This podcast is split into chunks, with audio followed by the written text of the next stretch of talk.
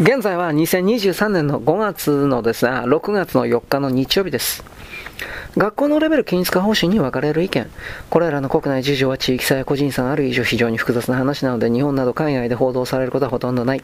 だが中国人一人一人の生活人生には重大な影響を与えている。この中国人のように個人戸籍がなくて賃貸マンションに住んでいる夫婦の子供が国立や私立の学校に入学できるようになることで不公平感はかなりなくなる。学校学部の相対的価値は下がっていくのではないかと予想する中国人もいる。学部の値段が高いのはそこにずっといい学校があり続け、絶えず需要があって値下がりする要素がないからですが、そうした不動産の問題と教育格差と一緒に一気に解消しようという政府の目論みがあります。こう話すのは北京在住で教育関係の仕事をしているある男性だ。政府の方針で今後、各学校のレベル均一化のため、教師と校長の定期的な転勤、6年に1回程度が行われるということです。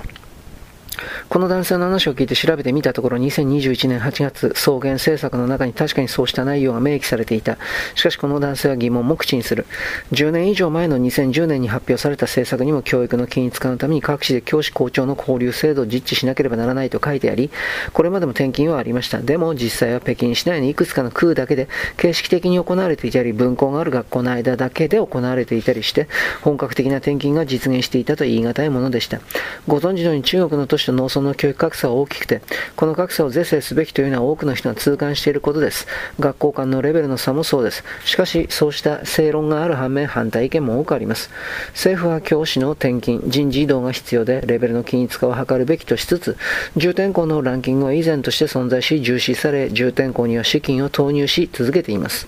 日本の公立学校では教師の待遇は同じ地方自治体の中でほぼ同一で、遠隔地や離島などでは特別手当などもあると聞きますが、中国では逆で教師や公務員でありながら各学校に所属する社員のような形になっており、給料も学校によってかなり差があります。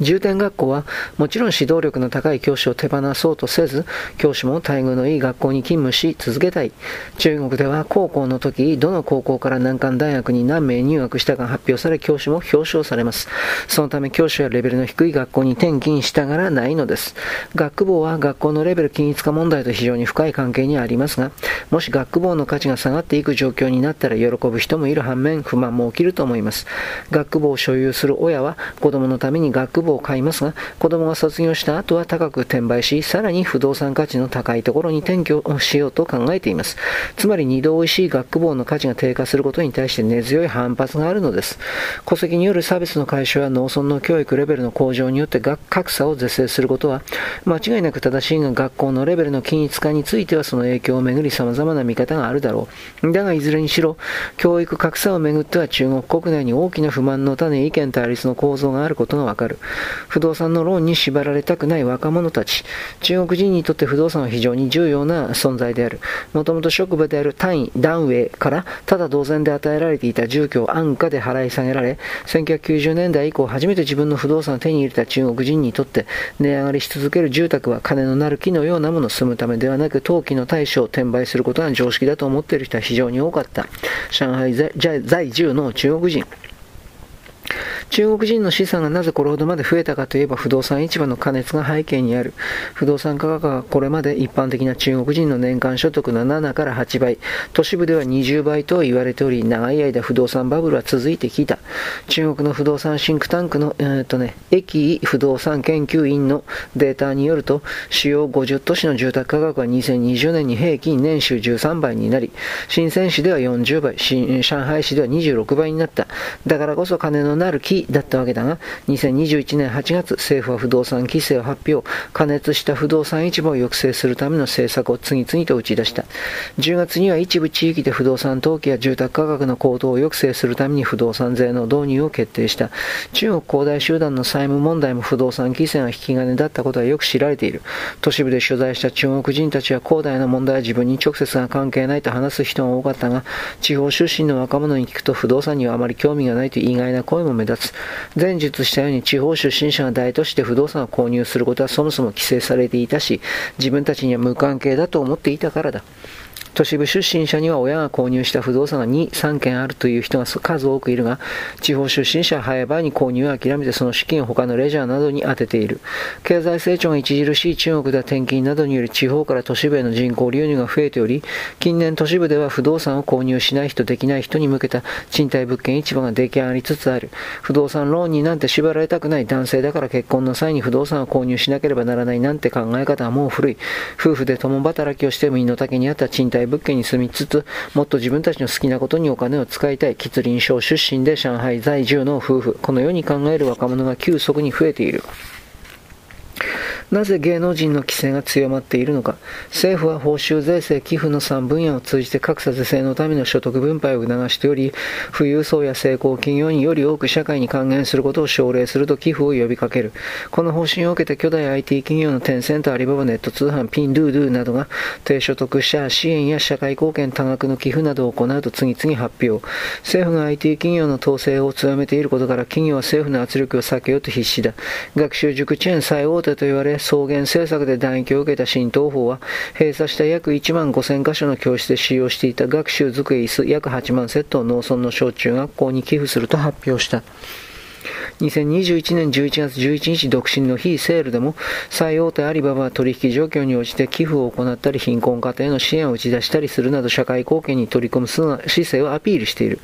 芸能人インフルエンサーなどの有名人富裕層に対しても規制や締め付けが強まっている。2018年日本にもファンが多い女優のファン・ビンビンが巨額の脱税容疑で8億8000万元約156億円の支払いを命じられその後ジャオウェイ、ジャン・シュアンなども同様にに罰金の支払いを命じられた。ライブ配信で大人気となったインフルエンサー、KOL と呼ばれる人々も同様だ。こうした動きに対して中国の芸能関係、日本の放送業界ともつながりがあるという中国人男性に意見を聞いた。芸能人への規制強化について私は大賛成です。多くの国民がスカッとしたいいことだと思っているのではないでしょうか。なぜなら一流芸能人のギャラが桁違いに高すぎるからです。以前ある日本人が中国人の友人に日本の映画制作費は7000万から8000万のものもあると言ってそれはドラマですが金額があまりにも少なすぎる信じられないと言われたそうです。中国の映画の制作費が高いのはスケールが大きな作品でないと評価されにくいという以外に出演者のギャラが高いからです。高すぎるギャラをもらいながら脱税するなんて許さない芸能人ばかりがいい暮らしをしているという不満の声は大きいと思います。50代の中国人女性も言う。今の中国では中間層以上の人には大きな不満はありませんが、経済的に恵まれない人々の中には富裕層に組んでいる人もいます。でもその不満は政府にはぶつけられない。ぶつけたら危険な目に遭いますから、そういう時芸能人富裕層は格好の標的です。だから不満の派遣口として彼らの SNS にひどい書き込みをする人も多いです。日本では芸能人に恨みつらみをぶつける人はそこまで多くないと思いますが、中国ではすごいですよ。ゲーム規制などについても同様で、保護者たちは子供のゲーム中毒に頭を抱えていました。だからゲーム時間について規制をかけることも歓迎ですという。別の男性は今の様々な規制について日本ではそんなことまで政府が介入するかと思う人がいる、いる、知れません。いるかもしれません。でも中国では半ば強制的にでも規制しなければ歯止めがかからなくなることがあるのですと政府の政策を評価した。第二の文化学、それは日本人の願望では、その男性は続ける。もし今のやり方に対して国民からの反発が高まりすぎると政府が判断したらここまでのことはやりません。政府は世論をものすごく気にしていますから、ここは日本とは大きな違いだと思います。日本では中国政府は国民のことなど考えず何事も強引に推し進めるというイメージを持っている人がいるかもしれませんが、政府はこの政策は国民からある程度支持されるだろうと分かっているからやっているのです。もちろん一時的にどこかで痛みは伴います。塾の経営者や利益が大きい業界一部の層にとっては結構大きな痛手でしょうが、社会全体のことを考えたら致し方ないというか、むしろ歓迎だと半数以上の中国人が思っているのです。選挙で政権を選択するという政治制度が実質的に存在しない中国では、かえって世論の支持を得られなければ、政府の正当性について国民から認められないということだ。さらに数人の中国人に日本では今の富裕層や大企業をターゲットにしたやり方は第二の文化で文化大学名だと報道する向きもありますという話をしてみた。文化大学名は1960 66年から76年まで続いた大規模権力闘争だ。毛沢東が主導し、公営兵と呼ばれる若者を先導して全国で文化財破壊したり、知識人毛と対立する政治家を迫害したりして数多くの犠牲者を出した。共同富裕も格差是正、特に巨大 IT 企業は資産家をターゲットにすることから日本のメディアには文学と文学を彷彿とさせるやり方という論調もあったある女性は言う。第二の文学、全然違う、笑っちゃう。今の中国でそんなことが起きるわけがない。それは日本人の願望ではないでしょうか。日本人は中国で第二の文化が起きてほしい。また中国社会が混乱に陥ってほしいと思っているのではないですか。この女性はしばらく笑っていた。大げさに笑っているのではなく本当に驚いている様子だった別の人たちも同じくそんなことはない。それは言い過ぎだという。既得権益がある富裕層の間では何が起きるかわからない。どこで仕返しされるかわからないと思い留学している子供のところに資産を移すとかリスクヘッジを急いでいる人もいることはいます。でも特別に目をつけられている業界の人であったりカリスマ的な人気のある人以外は大丈夫ですと語る人もいた。自由すぎる経済から計画経済の回帰へ、ある女性は言う。中国は文革の頃に戻るのではなく、1949年の建国の時に少しずつ時計の針を戻そうとしているのではないかと直感しています。つまり計画経済の時代に戻っていくという意味です。この十数年政府は国民にあまりにも自由にやらせすぎて経済は発展したけれども社会には不公平が生まれてあらゆる面でバランスの悪い格差社会になってしまいました。それを正して建国の理念に掲げたように公平な社会にしていくことが究極の目的ではないでしょうか。お金を儲けすぎた企業は寄付をして社会に還元する。これは当たり前のことだと私は思います。これからはきっと政府の管理が及ぶ国有企業は増えていくと思います。最近では公務員試験の受験希望者も増えていると聞きます。中国でかなり公平なのはガオカオ、えー、大学統大学統一入学試験とグオカオ、国家公務員試験だからです。民営企業は一時的にお金が儲かるかもしれないけれども何が起こるかわからない。それならば給料があまり高くなくても安定した職に就きたいと考えている人が多いようです。噂では政府が共同富裕を何十年かかけて進めていく上でこれから安月給だった公務員労働者の所得を上げていくという話もあります。かなりの職業の収入差がなくなる平等に近い社会です。そのため公務員を志望する人が増えているのかもしれません。なぜ中国国民は政府方針を支持するのか、その女性と話した後、2021年11月末、毎年行われる中国国家公務員試験の受験者数が過去最多212万人を超えて、倍率68倍になったという報道があった。公務員試験の受験者毎年増えているが、2020年は約157万人だっただけに、急激な公務員人気の高まりが注目。ネット上にはやはり、鉄板、鉄板1、えー、こそ最高だという書き込みがあった。鉄板1とは割れない鉄でできたお椀、絶対的に安心しているという意味で、計画経済時代によく使われた言葉だ。その女性は続ける。中国はたった一晩で変わる国です。中華人民共和国が建国される1日前、1949年9月30日まで中国には日本と同じような私立学校もたくさんあったんです。後に大部分が北京大学に移管された、えー、遠近大学というアメリカ系の学校も私立学校でした。それが建国後になくなってしまった。いろいろなことが一夜で変わったんです。あの頃に比べれば今のやり方はまだマシだと思います。突然変わることを外国の人は怖いと思うでしょうが、何事も一気にやることは逆に公平、例外は認められないので、そこまで強制的にやらやらないとこの巨大な中国は変わることができないのです。